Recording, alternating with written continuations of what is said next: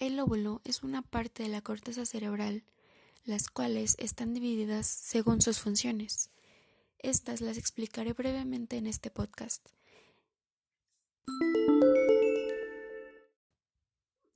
Hola, soy Brena Villegas y vamos a hablar en este podcast sobre los lóbulos cerebrales. Los lóbulos cerebrales se encuentran en los hemisferios del cerebro izquierdo y derecho. Para entrar en contexto, el hemisferio izquierdo está relacionado con la parte verbal. En este hemisferio encontramos el área de Broca y el área de Wernicke, que son áreas especializadas en el lenguaje. El hemisferio derecho se encarga de la orientación espacial, la conducta emocional o facultad para controlar y expresar emociones. Recuerda caras, melodías, voces o imágenes. En ambos hemisferios encontramos los lóbulos, que son el lóbulo frontal, lóbulo parietal, lóbulo temporal y el lóbulo occipital. El lóbulo frontal es una de las estructuras más grandes del cerebro, pues ocupa un tercio de la superficie cerebral. En este lóbulo se encuentra el giro precentral, un área necesaria para los movimientos voluntarios o deliberados, que, conjunto al tallo cerebral y la médula espinal, contribuyen a la movilidad del rostro. En la tercera circunvolución de este lóbulo encontramos el área de Broca, que construye contenidos verbales y una lesión en esta provoca una limitación de la estructuración en el lenguaje. Posteriormente encontramos el surco olfatorio, que como el nombre lo dice, ayuda a la percepción de estímulos olfatorios. En este lóbulo también encontramos funciones como solución de problemas, la atención y la planificación a futuro.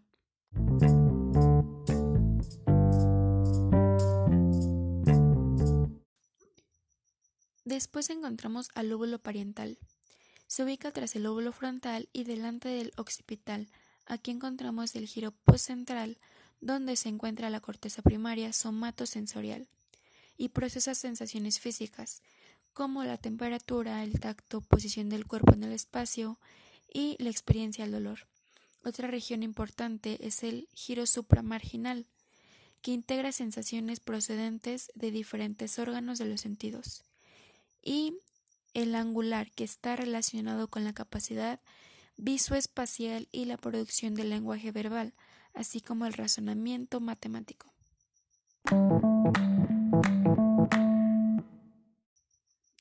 Posteriormente encontramos al lóbulo temporal.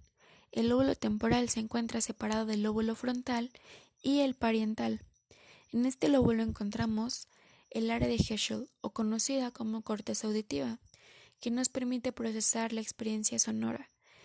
En este lóbulo encontramos una parte del área de Wernicke y el área de Broca, que constituye procesar y producir el lenguaje, y una lesión en esta parte del lóbulo podría ocasionarnos alteraciones en, en la comprensión de palabras habladas así como escritas.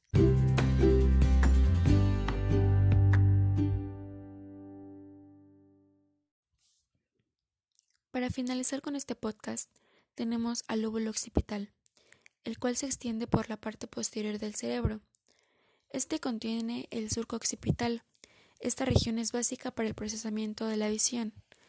También contiene el cuneo y el giro lingual. El primero se encarga de procesar estímulos visuales y el giro lingual encontramos que se encarga de crear y procesar pensamientos creativos. Por último encontramos la corteza estriada y las extraestriadas, que se encargan del procesamiento visual. La corteza estriada percibe objetos estáticos y móviles, y las áreas extraestriadas perciben curvas y ángulos.